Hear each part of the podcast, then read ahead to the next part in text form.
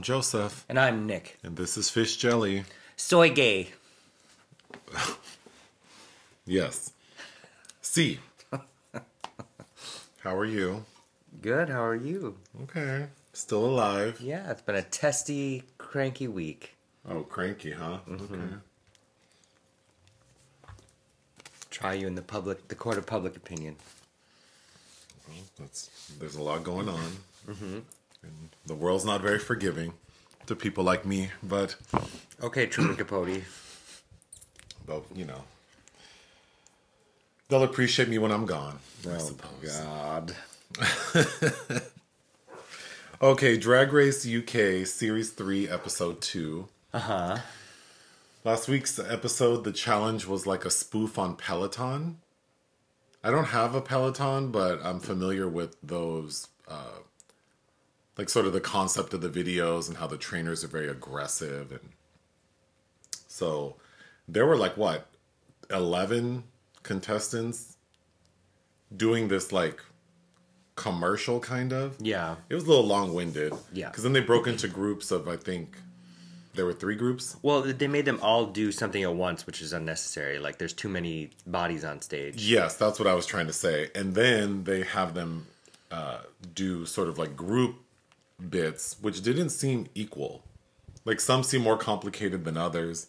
That's like always. It's like it's like when they got all pissy about uh, Katya doing Princess Di, and it's like, well, that part's nothing. It's nothing, and like, yeah, the yeah. Anyway, yeah. Sometimes I feel like it's the like the setup is not fair. That being said, uh, Vanity Milan, the only black contestant, and Elektra Fence were in the bottom, and Elektra had lip sync the first episode. Yeah. Uh, they perform. It was a decent performance. Elektra Fence is an incredible mover, Yeah. dancer, but I think the critique she received both episodes uh, would apply to her lip sync. She just gets too excited, and it just seems frenetic. Like you're not really connecting with the music. Yes. You're, I mean, you're just going all out, and she's. I mean, she can do amazing things, but then next to Vanity Milan, who's also a dancer and really seemed to connect with the song Yeah. it was very clear uh, Elektra was going home. It's a bit like it feels a bit like watching Jan. She's a better. I think she's a better dancer than Jan, but uh, Elektra Fence. But that going overboard when you don't need everything in the kitchen sink all the time. Yeah, like when Jan lip sync against Widow Von'Du. Yeah. with that Chaka Khan song. That I mean, that was actually uncomfortable to watch. But I appreciate people feeling like this is my last chance. I have to go all out. It, it just doesn't always work. Sure. Then Crystal Versace wins again. So now the youngest contestant this season uh, wins now the first two challenges. She's really impressive. Yeah.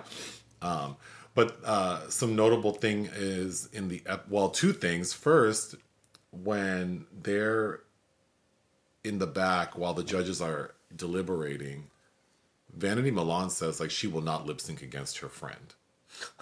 And then as soon as they get out there, and they and she's told that she's lip syncing against her friend, she's like, "Well, I'm gonna do what I have to do to win."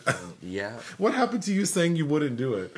Uh, but at the beginning of the episode, um, the AFAB contestant, whose name I'm not recalling, Victoria Scone, Yes.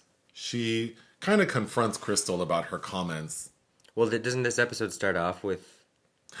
That's right. Yes, this episode starts off with RuPaul asking Crystal to sort of give like five awards mm-hmm. for like your biggest competitor, the person who you think's going home next, trade of the season, the person who's like old and dated. And Crystal gives my biggest competition to Victoria. But then when RuPaul says, Why did you choose her?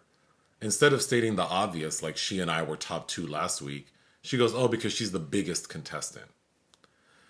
So of course everyone it's it's like when the season where um Eureka. no Valentina Yeah, no that's- yeah and someone makes a com- oh Sasha. that's you're right Eureka makes a comment about Valentina having an eating disorder and everyone's like oh no no you can't Oh yeah, Sasha's like, uh, I've struggled with that for years. Okay, I know Bob, the drag queen, has a, a long running bit about that as well. It's like you're gonna tell the biggest bitch in the room that she can't talk about weight, but you know that's the other thing. I think that if Victoria Scone were a cis male doing drag, I don't know that that comment would have had the same kind of cutting impact. I think that we sense that there's uh, you, you should tread lightly I think that, but I also feel like, you know, when we like, if I'm out like in a social setting around other gay men, and then you know, there's always that one or or, or more people who are kind of bitchy and just can't help themselves but say rude things. To me, it just seems really unnecessary and really a poor first impression.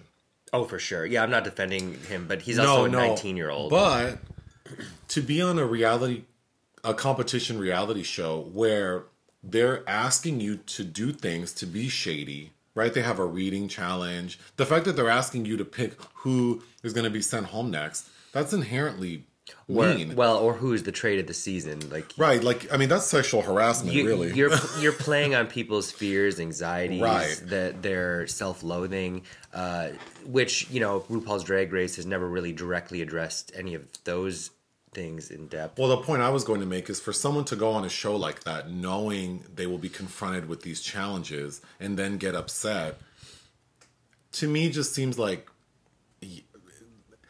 it it doesn't seem entirely fair. Like, this girl called you a big bitch because you are the biggest one, and that was part of the name of the award she gave you. And she's, you know, in the moment, that wasn't the funniest joke she could make. No, and it was la- it's lazy. And it's but- lazy, but I also think like if be mad at RuPaul for making her pass out these awards that make everyone feel bad.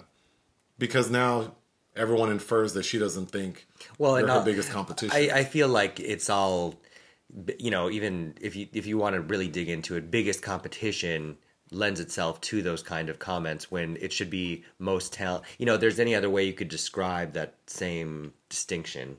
sure. Just inherently everything these people are being asked to do, they're they're being manipulated to produce a show that Sure, and then people, you know, if you're a he's this person's young and 19, like you walked right into that trap.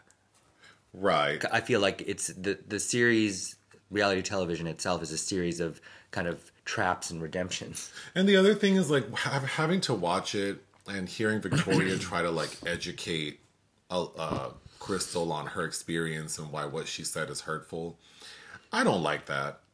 If I say something, I don't know. It's just the way people approach things because it's also like I made a bad joke. I apologize. Like I wasn't trying to do that. I don't need you to explain to me why you're happy being fat. Like I don't give a fuck if you're fat. Like I mean, I wasn't making fun of you because you're fat. I just made a a bad joke because I felt under pressure. I feel like it was very clear that that's what she did. She made a bad joke under pressure. Right. And now we have to have this like educational moment. It's very manipulative to the audience because we wouldn't be in this position if you hadn't created these challenges that make everyone feel awkward. So that I don't like.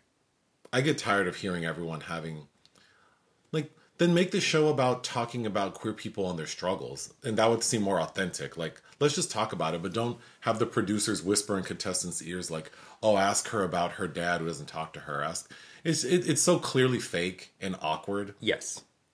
not that what they their their experiences are real but the way it's brought up seems so fake. So to me just as fake as all that shit is it's also very fake for you to be upset about something when you knew that you were going to be told to say mean things about Well, also, you know, I I think she said she's grown up around drag queens, right? You know that these bitches talk shit. Like That, yeah, Victoria says she grew up around drag queens. There's no and oh, that you know that you they've said we're like speaking of mean things, when when she said her age, episode one, but she's 27. I was like, "There's no way that lady is under 30." But Oh my god. so I don't know if she grew up around drag queens and she really is 27. Then maybe she hasn't experienced how um, sort of um, acerbic, and terrible they can be. right? But anyway, moving on. Yeah, drag queens aren't fluffy, fuzzy, loving creatures. They, No, it's you a subversive sort of environment that's really meant to like push boundaries and make people feel uncomfortable. Drag is supposed to make people uncomfortable. Yeah. That's what it was meant to be. Yeah.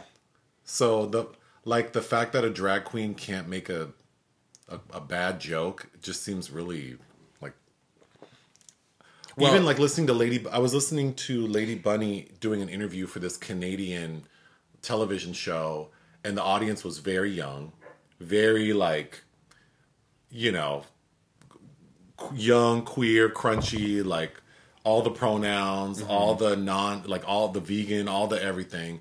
And Lady Bunny was making fun of um, a friend of hers who happens to be trans, and she was talking about her in a way that, like, Lady Bunny's style is to be Yeah.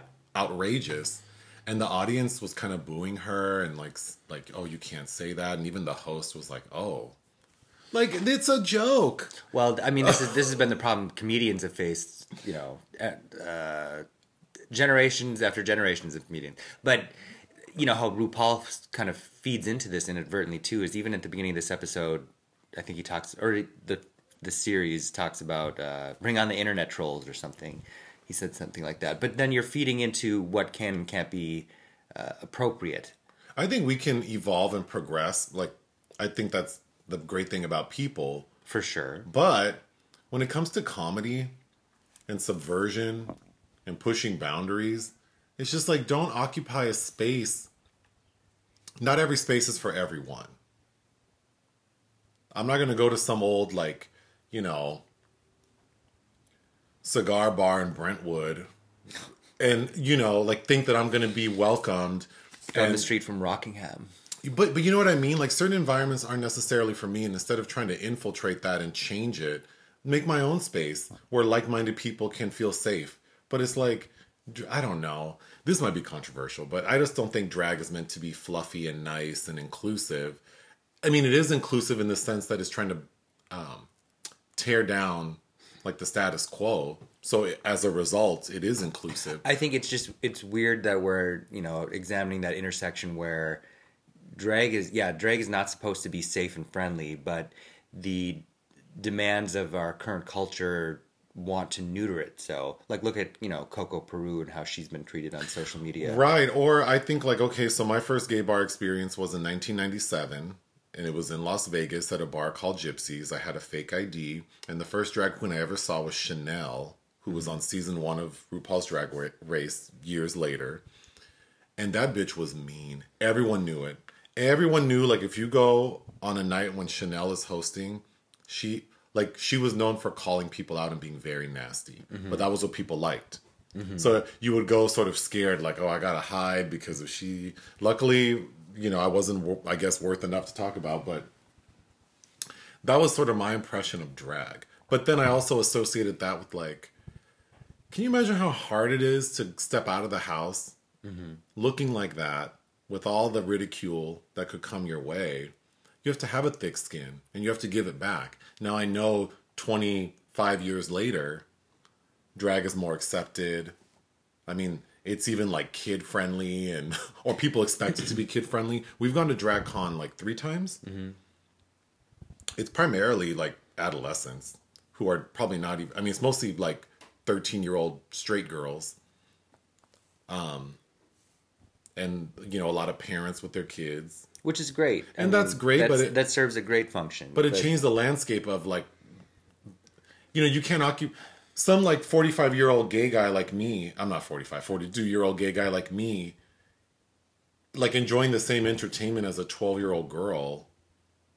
Like if you think about it, it just seems odd. It's but, odd, but, but- but, but- but that's what drag race is. Like it's It- trying to appeal to that broad of a. it, it's odd, but that's what we do to uh, ourselves in the realm of cinema, as far as infantilizing us with these rating systems that and and keeping everything PG thirteen, so you can have thirteen year olds be able to go see the same thing I am, and I'm supposed to get the same level of enjoyment about out it. Uh, and be transported into a world where, yeah, that's reality that nobody ever talks about sex or we ever see any naked body parts or Speaking of PG 13, we're going to do a live stream with Sledgehammer Horror on October 14th, uh, where we're going to rank our favorite PG 13 horror films. Which it's possible to do, yes. So, no, I'm just putting that out there because um, once I get more information, I'll post about it so people can uh, watch it live.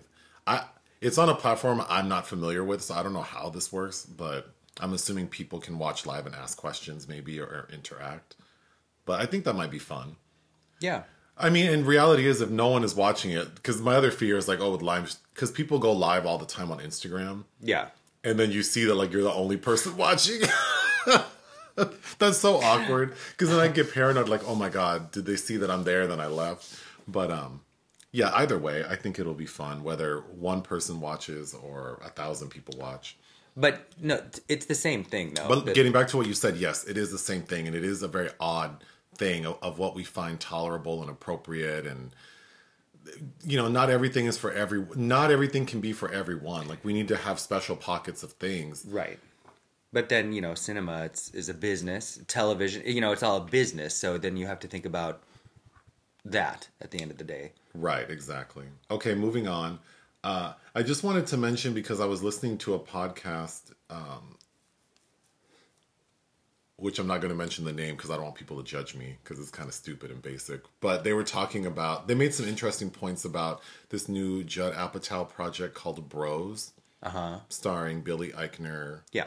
Which And I- is being touted as the first studio, uh, Gay, gay rom com. Yeah.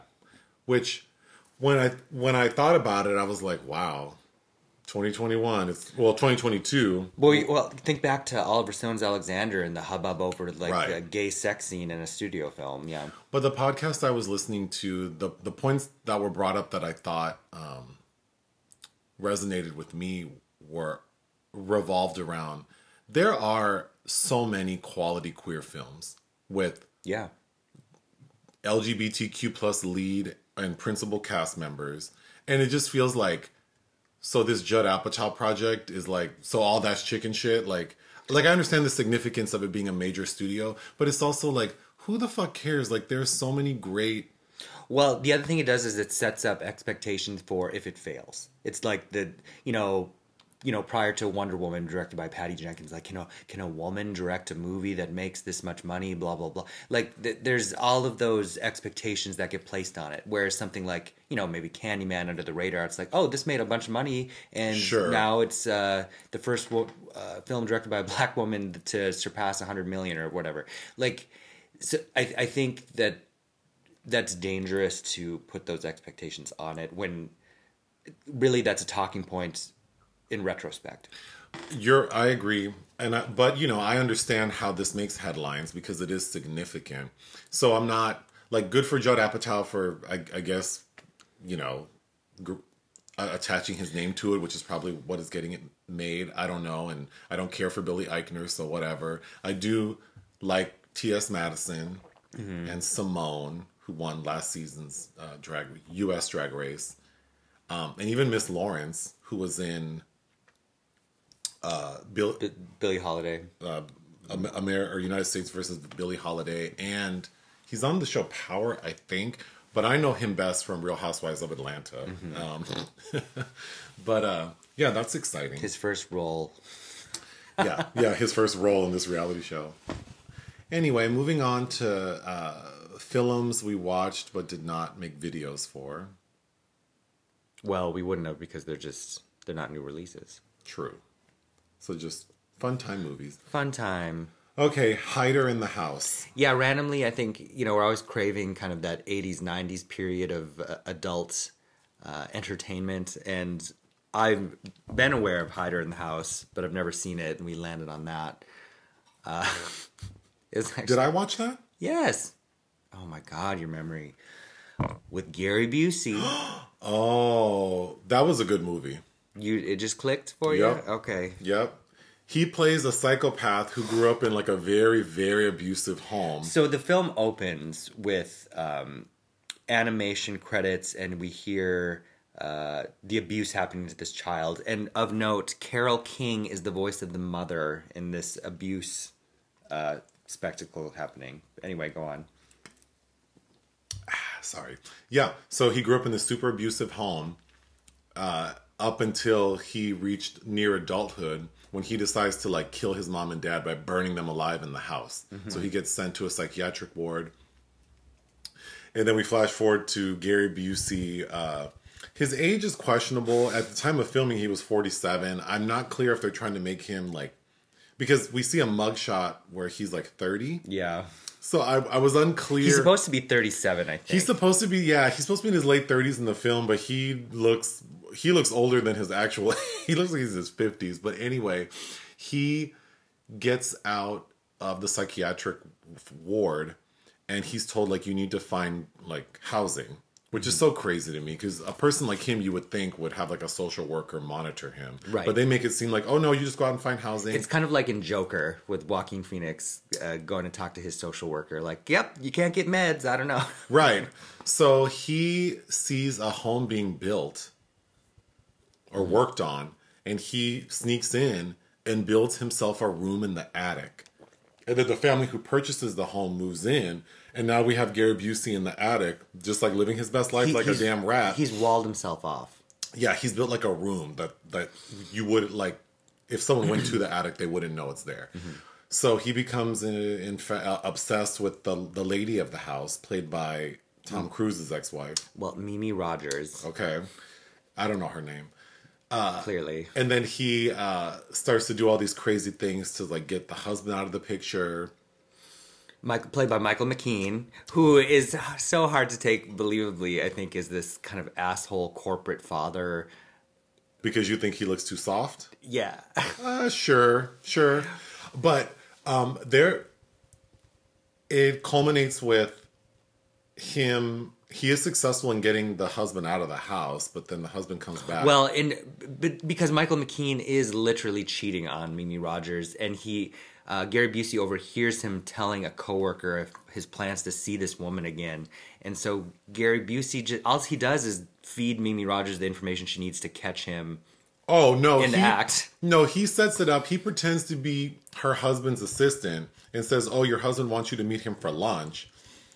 Come to this restaurant." She goes to the restaurant, and when she sees the maitre d, he says, "Oh, there's a note for you." And then the note says, "Oh, go to this hotel room, this room number. I'm up there. Get the key at the front desk." So she, so this means Gary Busey's character set up all of this. Yeah. Somehow he got the front desk to give her a key. Somehow he knew what room he was in. So Mimi Rogers goes upstairs to the hotel room, opens the door, walks in, and her husband's having sex with another woman. That was actually a really fun scene. Mm-hmm. It was a fun scene. because. I'm like, this crazy man, he orchestrated a lot. Yeah, but anyway. so but that so they played their um, dysfunction played into his hands. So they, the husband leaves, but ultimately comes back because he hasn't heard from his estranged wife. Well, because Gary Busey's deleting all the messages. yeah, he's doing all this crazy it's stuff. it's 1989. and she doesn't feel safe because now Gary Busey's being kind of crazy. Well, he's he's uh, introduced himself into her life via their son. Yeah, pretending that he's like a neighbor, which I guess technically he is.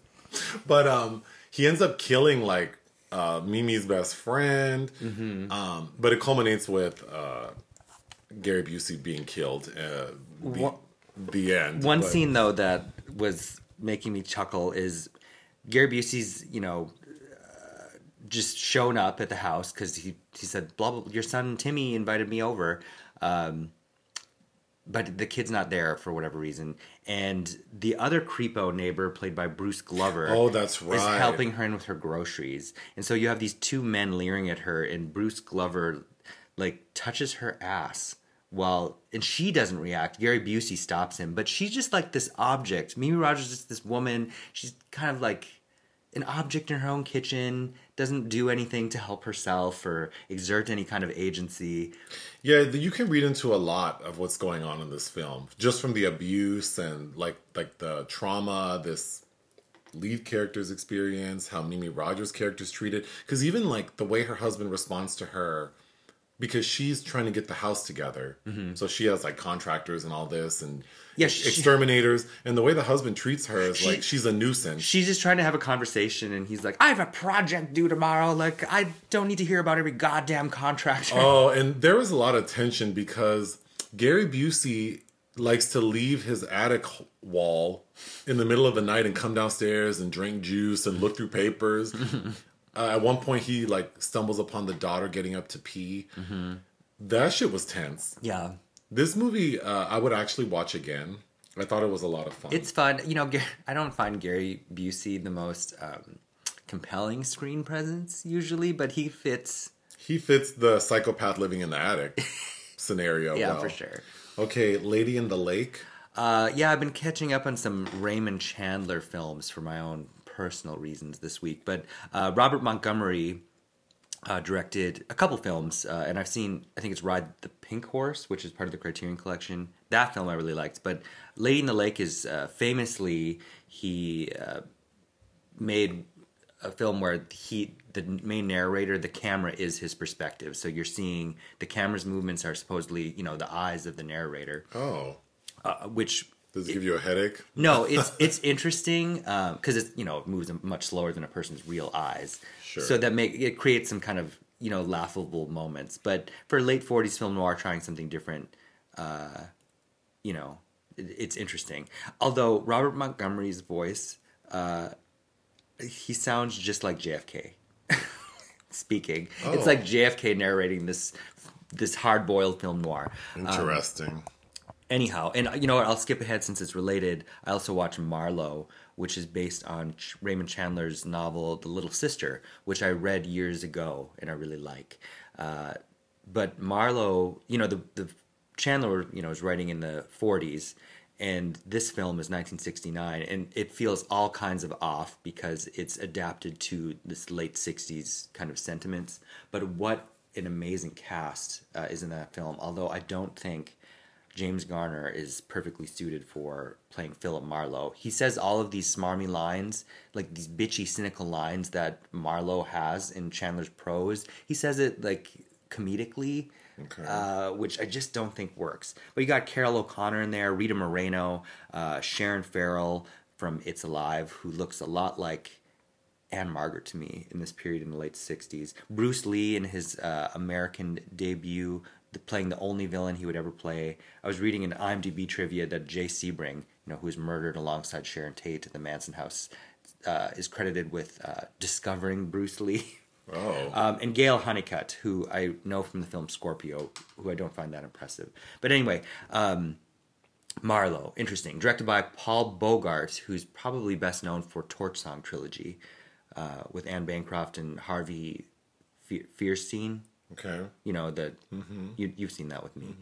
Anyhow, Uh, I watched Everybody's Talking About Jamie which I have not seen. because we received several comments asking us to make a video about it.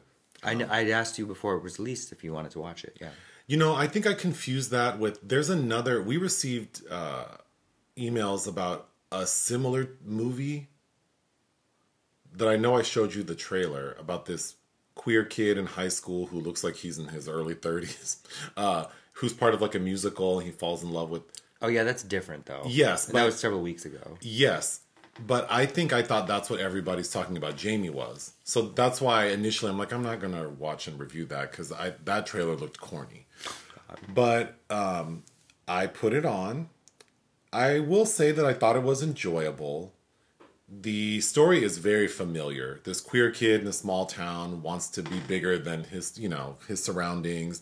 He's not accepted by his by the people around him except for his mother who's super supportive. His dad is out of the picture and actually says like this is not the son I wanted. Um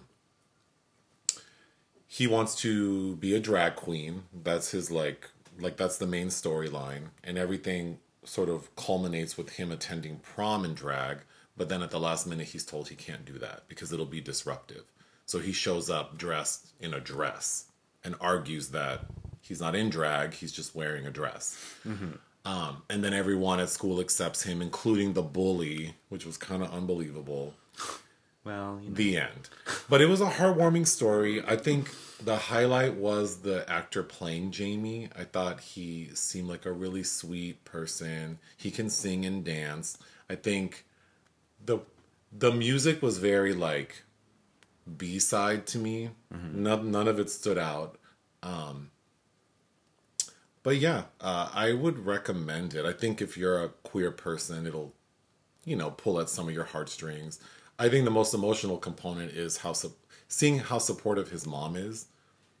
Because for like his 16th birthday, she buys him a pair of like red glitter pumps. There's also a character, I should have looked this up because I know you know who this person is. Um, he's a veteran actor who plays a man who owns like a, it's literally like a drag shop. And um, here, I'm looking it up now because I want to know what, oh, Richard E. Grant? Yeah, uh, we, What do I know him from? Oh my God! Well, uh, he was just nominated for an Oscar in Can You Ever Forgive Me? Have I seen that? Yes, with Melissa McCarthy. He's her gay friend, Oh, that's right. Yes, that is how I know him.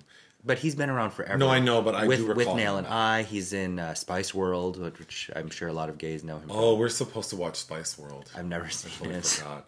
Um, yeah, so he plays a gentleman who um, owns like this drag thrift shop where Jamie goes to try to learn how to be a drag queen. I thought that character was really effective, and then he has a number where he talks about like his life, and of course, you know this gay man in his late 60s early 70s talking about his experience it was very emotional because a lot of it is like not being accepted. Of course aids. And then we see that his partner longtime partner dies of aids and he has to bury him and so I thought that was very effective. But overall, it's just I know I get flack for this all the time from people who live in small town. Like people always comment when I say this that you know gays are still being persecuted. I am aware. I know that. Uh-huh. I know that. So, but but it's just kind of like watching it sometimes feels a little hokey. Like Well, because it's changed. The parameters have changed a little bit. well, and it's also like you're also like like racism. well because it always like like switches on a dime. Like this jamie's being treated poorly in school. Everyone makes fun of him. No one stands up for him except except his one best friend. And like he they reference rupaul's drag race so we occupy a space where rupaul's drag race is a thing. Bianca del rio is in the film like playing herself.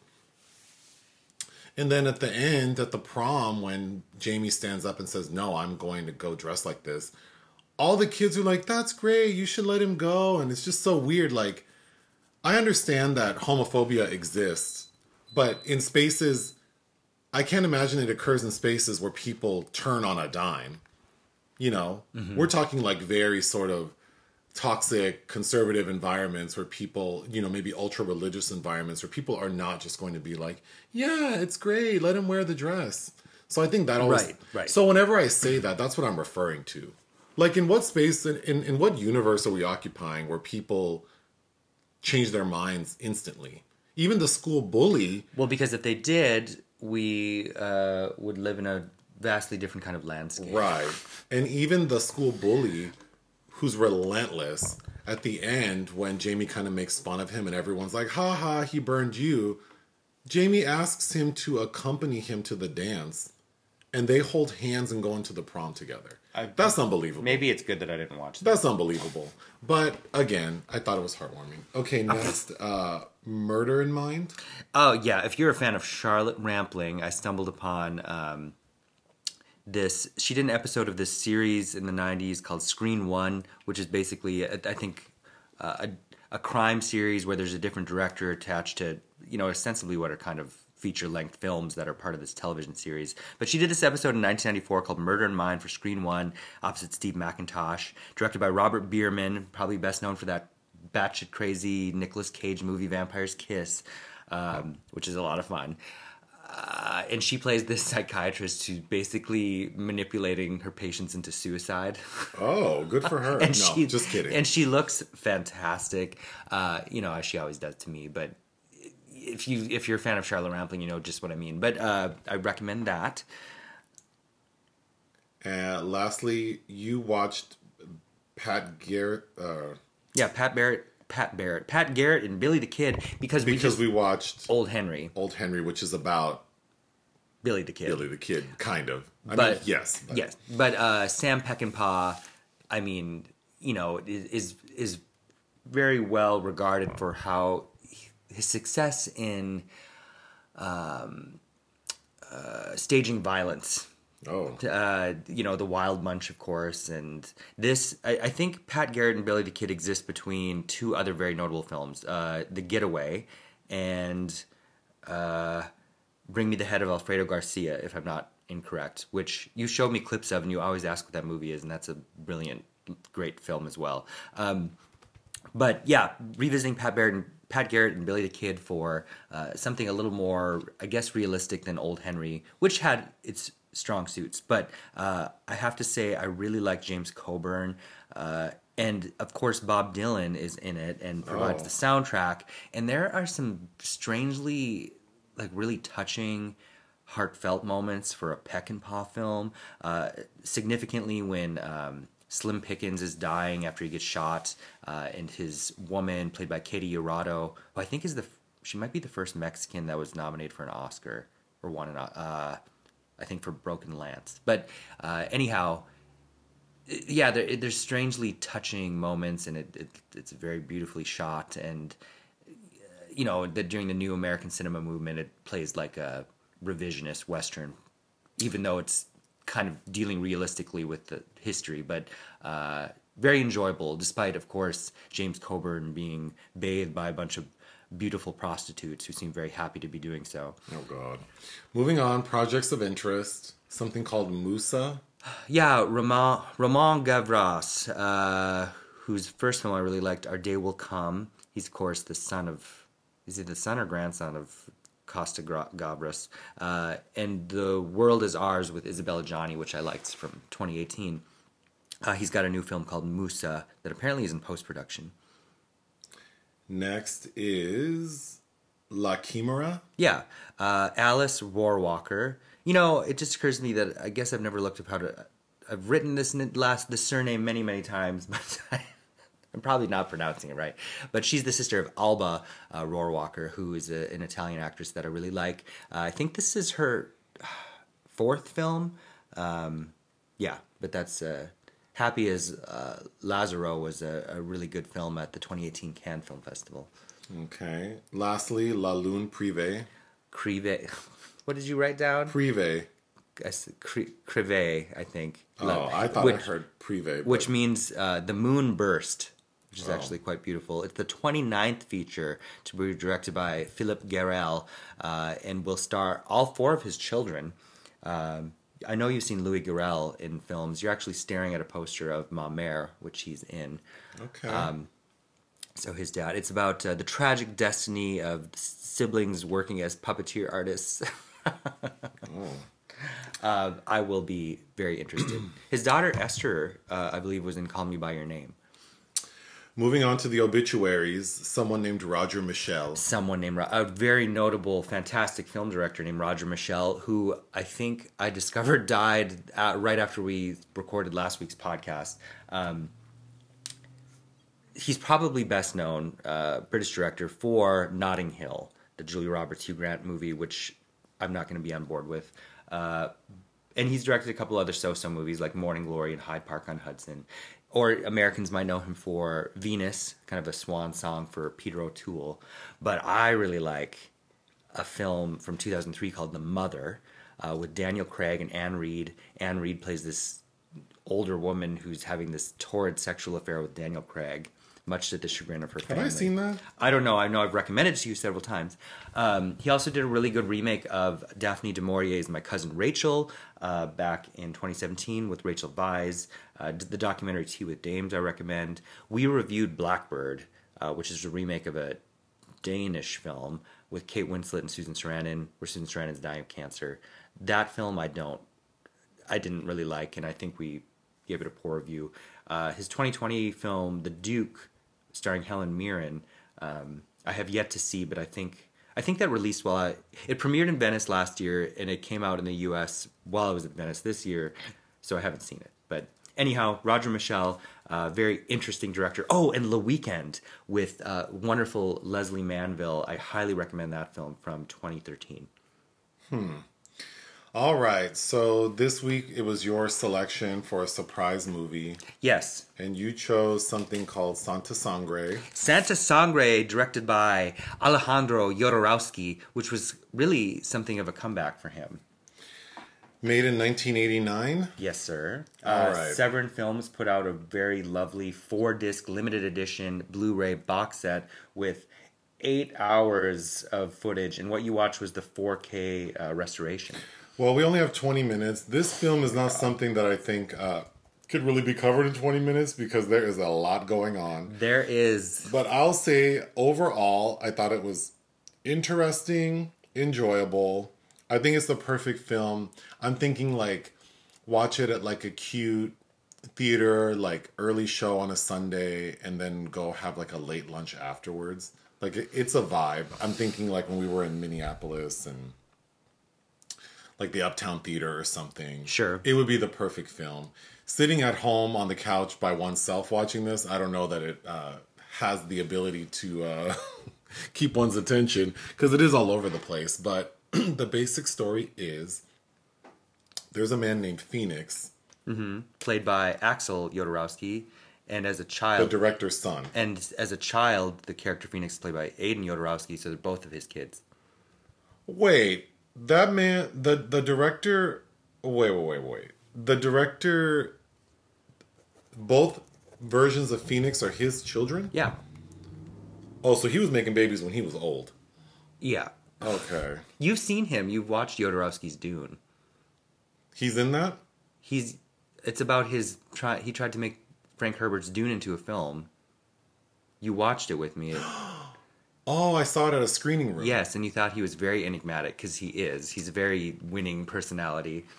Uh, oh, interesting. Okay. Wow.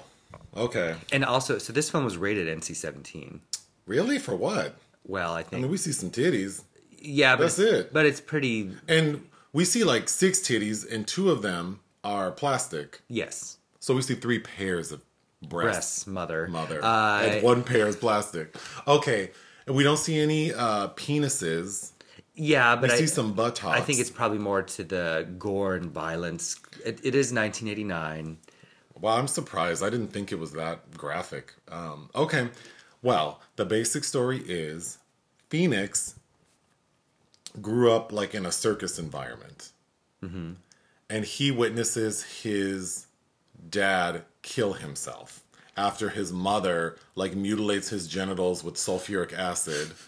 Okay. So then we flash forward to him sort of in a mental health facility. Mm-hmm. And one day he's out, like on a group outing, when he sees The tattooed woman. the tattooed woman who we'll get to, but she is a sort of a relic of his circus days. Mm-hmm. So he sort of follows her, and then He goes back to the sanitarium wherever. Yes. And then crawls out the window because his mother. Because he sees his mother. But the gag is his mother's in his head. Mm-hmm. So he's imagining his mother, which his mother we have to describe in great detail, but just know that his mother, he thinks he sees her, but it's in his head and she's telling him to do bad things. But he goes back to perform in like a theater circus group and he starts uh he kill he tries to kill a couple people. Every woman that he's attracted to, his mother, Is telling him to kill them. with her hands. with her, we, we and we have to explain this in great detail but yes so it culminates with there was a young girl when he was in the circus as a young boy who's deaf and mute Alma. alma and he's re, phoenix is reintroduced to her as an adult sort of at the climax of his insanity and of course his mother is telling him to kill her but he's able to fight off that thought and uh, and figuratively and literally kill his mother because we see him like sort of turn the knife and stab her which is kind of himself Yeah. which we'll get into um but at that point someone witnesses him attempting to kill someone so the police are called and the final scene of the film is him sort of like putting his hands up to the police And he's saying, My hands. Yes. Okay. So, wow, this Yeah. movie, uh, th- there is a lot going on. So, who plays Phoenix's mother? Blanca Guerra, who's also in an Arturo Ripstein film. But uh, She's beautiful. She's beautiful. If you think of her name, actually means white war. Blanca means war. I mean, uh, where, oh, that's right, Yeah. Uh, Interesting, huh? white war. Okay, so we're introduced to his mother when he's a kid because she Across the street from across the the, circus. street from the circus, Circus del Gringo. Circus del Because the dad's American because there's a line about uh, he killed a woman in America so he can't go back. Oh God. so across the street from Circus del Gringo, which is where uh, the family business is. Orgo. The dad is Orgo. Phoenix's dad's name is Orgo. Across the street is a church or like a temple called Santa Sa- Sant- Santa Sangre. Okay, we're introduced to it because like local officials are ready to like uh, uh, what's the word demolish. Yeah. They're gonna tear this church down, but the parishioners are outside like protesting, and the main person running this temple is Phoenix's mom, Concha. Concha. Okay. So they're like ready to die. Like the tank or the bulldozers can run us over. And a Monsignor shows up. But then a fa- like a head of the church shows up, father whatever, Monsignor. with like his boy companion, Mm-hmm. which is uncomfortable. And he's and so uh Concha's begging him like please don't let this let them tear down our church and he's like no my child of course not He's like, let me look at it. but but take me on a tour of your beautiful temple. And they go inside and bitch, this this temple is some bullshit. First of all, Santa Sangre means holy blood, right? Mm-hmm. So in the middle of this temple, there's a like a pool filled with what looks like blood, and and Concha tells a story to the father, the Monsignor, that there was a young girl who was assaulted, raped, her arms were cut off, mm-hmm. and she bled in this very spot where this pool of blood is, and the pool never went dry. So of course the Monsignor is looking like First of all, this ain't nobody's saint. like you just can't pick somebody to make them a saint. And he's horrified by the story.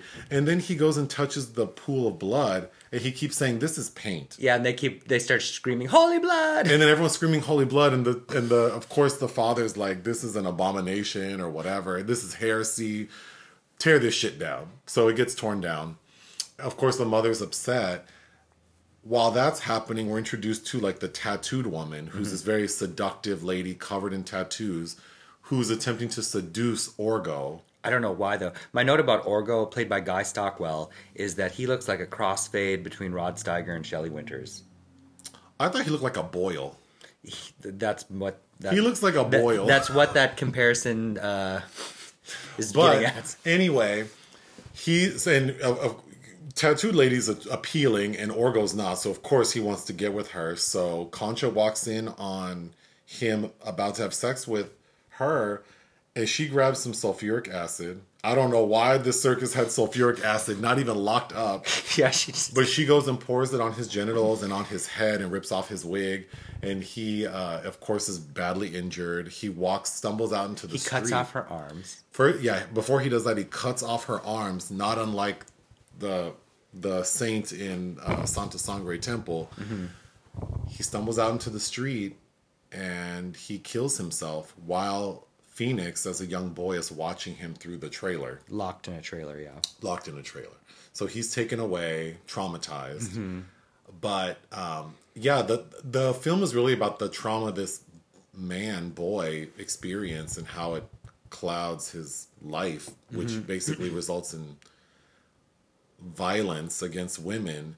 But the way it's portrayed up until we realize that it's that she's really not like she's just a figment of his imagination is that because his mother doesn't have because Concha doesn't have arms, Phoenix has to wear like a, like women's fingernails Uh-huh. and pre- and stand behind his mother and pretend to be her arms. And all of her clothes have And all of her clothes are outfitted so that he can easily put his arms through them. So that's actually a very interesting and uh, uh, fun part of the film is watching that. yeah, because his uh, arms fit her emotions, Yes, which the actors had to perform. yes. So I think that I thought that was very well done. But um, we only have ten minutes. Should I go through my notes really fast? Sure. I thought this movie. I, I know it's categorized as like an avant-garde uh, avant-garde horror film. Mm-hmm. I think it's more of a comedy than a horror. yeah, film. it's. I think. I think it's so over the top. It's hard to take serious. But that's why also why I love it. when Orgo meets the tattooed woman in the beginning, he tells her like I'm going to throw knives at you. And then in the end we see Phoenix doing the same with another woman. But I brought that up because knife throwing is very stressful to watch. Yes. I was on edge. and I know it's not real. Well, and also he hypnotizes them with the knife first, which is interesting. yeah, that those scenes were so stressful. Very to me. phallic. Okay, the deaf girl, uh, I thought looked like Rebecca De Mornay. As an adult? Both. Oh, yeah, yeah, I could see that Well, because adult. she paints her face white and Yeah. then has like painted on eyebrows and lips. I thought she looked like Rebecca De Mornay. Yeah, I could see that. Um, there's a scene where one of the elephants in the circus is dying, Mm-hmm. and this poor elephant, they they must make it like, you know, because elephants can suck up liquids with their nose, their what do you call it, snout, and then spit it out. Mm-hmm. Yeah. So they had this poor elephant. I don't know what Spitting that out blood. ketchup or paint, but it looked really sad. But then there's like a procession For like the fu- the funeral. for the funeral of this elephant, and then they and it was a big production. Yeah. the quality of this film is quite high. Yeah. like the production value is quite high, and there's this like parade procession, this elephant in this big ass casket, and then they get to the end of the line, and Orgo cuts like like the casket's gonna drop into a pit of trash. Mm-hmm. So they cut the line. You see, and it's all practical. Like you see this big ass casket fall into this like trash pe- heap, and then you have all these like local people who are all like dusty, who are like trash diggers. Yeah. So as soon as the casket drops, all of the local like trash digger people celebrate and like slide down into the ditch, which looked real. It, yeah. And then they start tearing at the casket and they start tearing out like pieces of the elephant, like it's meat. Mm-hmm. Yeah. Which I'm assuming they're going to eat. Yeah. That shit was wild. Yeah. I thought that was fun. When Orgo, um, after. What prompts Orgo to tattoo Phoenix? He's crying about the elephant. And he says to, to Oh, turn you um, into a man. that's he tat- right. He tattoos him. Phoenix is upset about the dead elephant, so Orgo says, I'm, I'm going to do something that will make you a man. And he tattoos this huge eagle on Phoenix's chest With a knife. to match his own tattoo. I thought that was wild. and you get that the same that same bird opens the film. That's right. Um, the like sort of psychiatric facility Phoenix is in. I'm assuming it was a real sort of like sanitarium, and this film was shot in Mexico and Italy, so I, I'm assuming it was Italy. But everyone in the facility except Phoenix had Down syndrome. Yeah. I thought that was Strange. It, was strange. well, and also you meet him cowering naked in a corner like Matthew Modine in that movie where he believes he's a bird. Mm-hmm. I'm forgetting. So, all like like this group of patients or residents who all have Down syndrome except Phoenix, they go on an outing, and they're supposed to go watch a movie like Robinson Crusoe, I think. yep. But then this like kind of attractive man like intercepts them and says like, "Oh, you don't want to do this. I know how you can have some fun." And this man Gives them coke. gives them feeds them cocaine and then they go get prostitutes and that's and it's during that outing where um phoenix sees the tattooed woman which then changed the trajectory of his little Who existence. she is, pro- and she's still with Alma, who and she's prostituting. she's and now she's prostituting alma the poor deaf mute girl and then we see uh, like another what appears to be mute police officer Mm-hmm. who looks like lurch trying to get on her but she's thankfully able to escape the the calypso music during that and how they're all dancing in the street reminded me of the music video for that Buster Poindexter song. Um, uh, it's hot, hot, hot. You know what I'm talking about? oh yeah People laughing. There's a scene where a man pulls off his ear to give it to Alma. What was that about? don't know. That shit was wild. I think this whole thing it's very Tod Browning esque, like freaks. Um, the whole thing with hands and arms is also like the film The Unknown with with Lon Chaney and uh, Joan Crawford. Which, if you've never seen The Unknown, that is fantastic. It's a silent film. My computer's about to die. Um, the it's funny you mentioned that both of Jodorowsky's sons because I have a big note tripping out thinking that the child and the adult actors playing Phoenix look just alike Because because they're actual brothers. yeah, this is true. Um, what was up with the Invisible Man? So he wants to be the invisible man. He wants to make himself invisible because he's been made to feel invisible. Oh, got it. I thought that was well done. Yeah. Even though I didn't quite catch it. I mean, that that's very obvious, so I think that's why I didn't think that, but it makes sense. I think my favorite part of the film is Oh, what side note though? When his mother he does an experiment and Conch is like, "You failed again. Come help me knit." yeah, come help me knit these socks. um, my I think my favorite part is he sees the world's strongest woman, and we have a scene of this woman wrestling, and it's clearly like a very muscular, tall man. but um, he he's attracted to Phoenix is attracted to this woman and invites her back to his little theater in his house. And she's presented as a trans woman. Oh, are we to think she's trans? Well, because she has breasts. Oh, I assumed that that was supposed to be a woman, Oh. like like a cis woman. She just is like big and strong. Oh, that could be. I mean, I, I, she, I didn't assume she was trans. I think the actor playing the character is a man. Yes. But no, I didn't assume she was trans. I assumed that this was just a big ass, strong ass lady. But anyway, he seduces her to come back. But that whole scene was very comical to me. Yeah. Because she's like pushing him because she's so strong and he's like a slight little man. And then she asks for a drink and Phoenix pulls out like a huge bottle of liquor and she's just drinking, watching the show. And then, of course, he tries to kill her. Um, But it's but he chose her because he thought she would be strong enough to kill him Yes. because he's begging her to break his arms. We're running. We only have a few minutes left, but I thought another great scene was the naked women in the graves Yeah, that, that, represent the tattooed woman he killed. Because Phoenix does end up killing the tattooed lady later in life, but then there's a really cool scene where all these women painted in white come out of graves, and then we see a horse covered in tattoos like the woman. I thought that was the visuals are great. Then at the end, there's like a puppet after Phoenix sort of like figuratively kills his mother. Then we see a representation of her as a puppet. Yeah, and then we see them singing at the piano.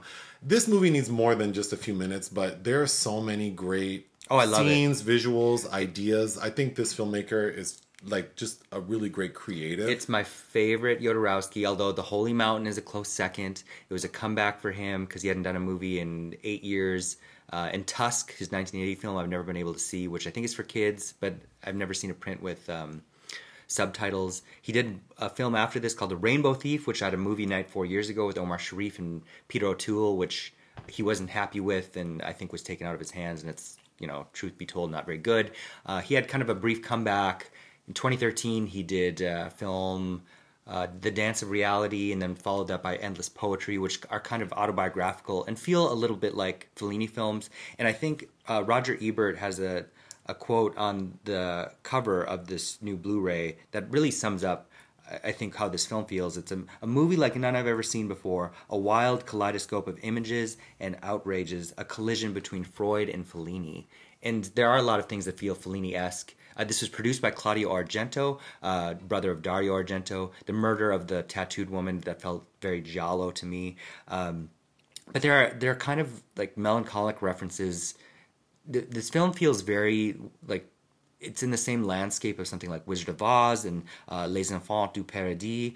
Um, I don't know. There's there's just so much I love. I, I thought uh, Axel Jodorowsky looked a bit like Keanu Reeves. sure, he's handsome. Um, but yeah, no Concha. Everything. I don't know. There's it. It was a lot of fun to revisit. It's been years since I've seen it. Um, but yeah, I, I highly recommend Jodorowsky if you haven't seen anything. Um, and I had a quote from him Go ahead. Uh, that I thought fit. Uh, we all exist in our own personal reality of craziness. Yeah, agreed. Anything else? No. Bye. Bye.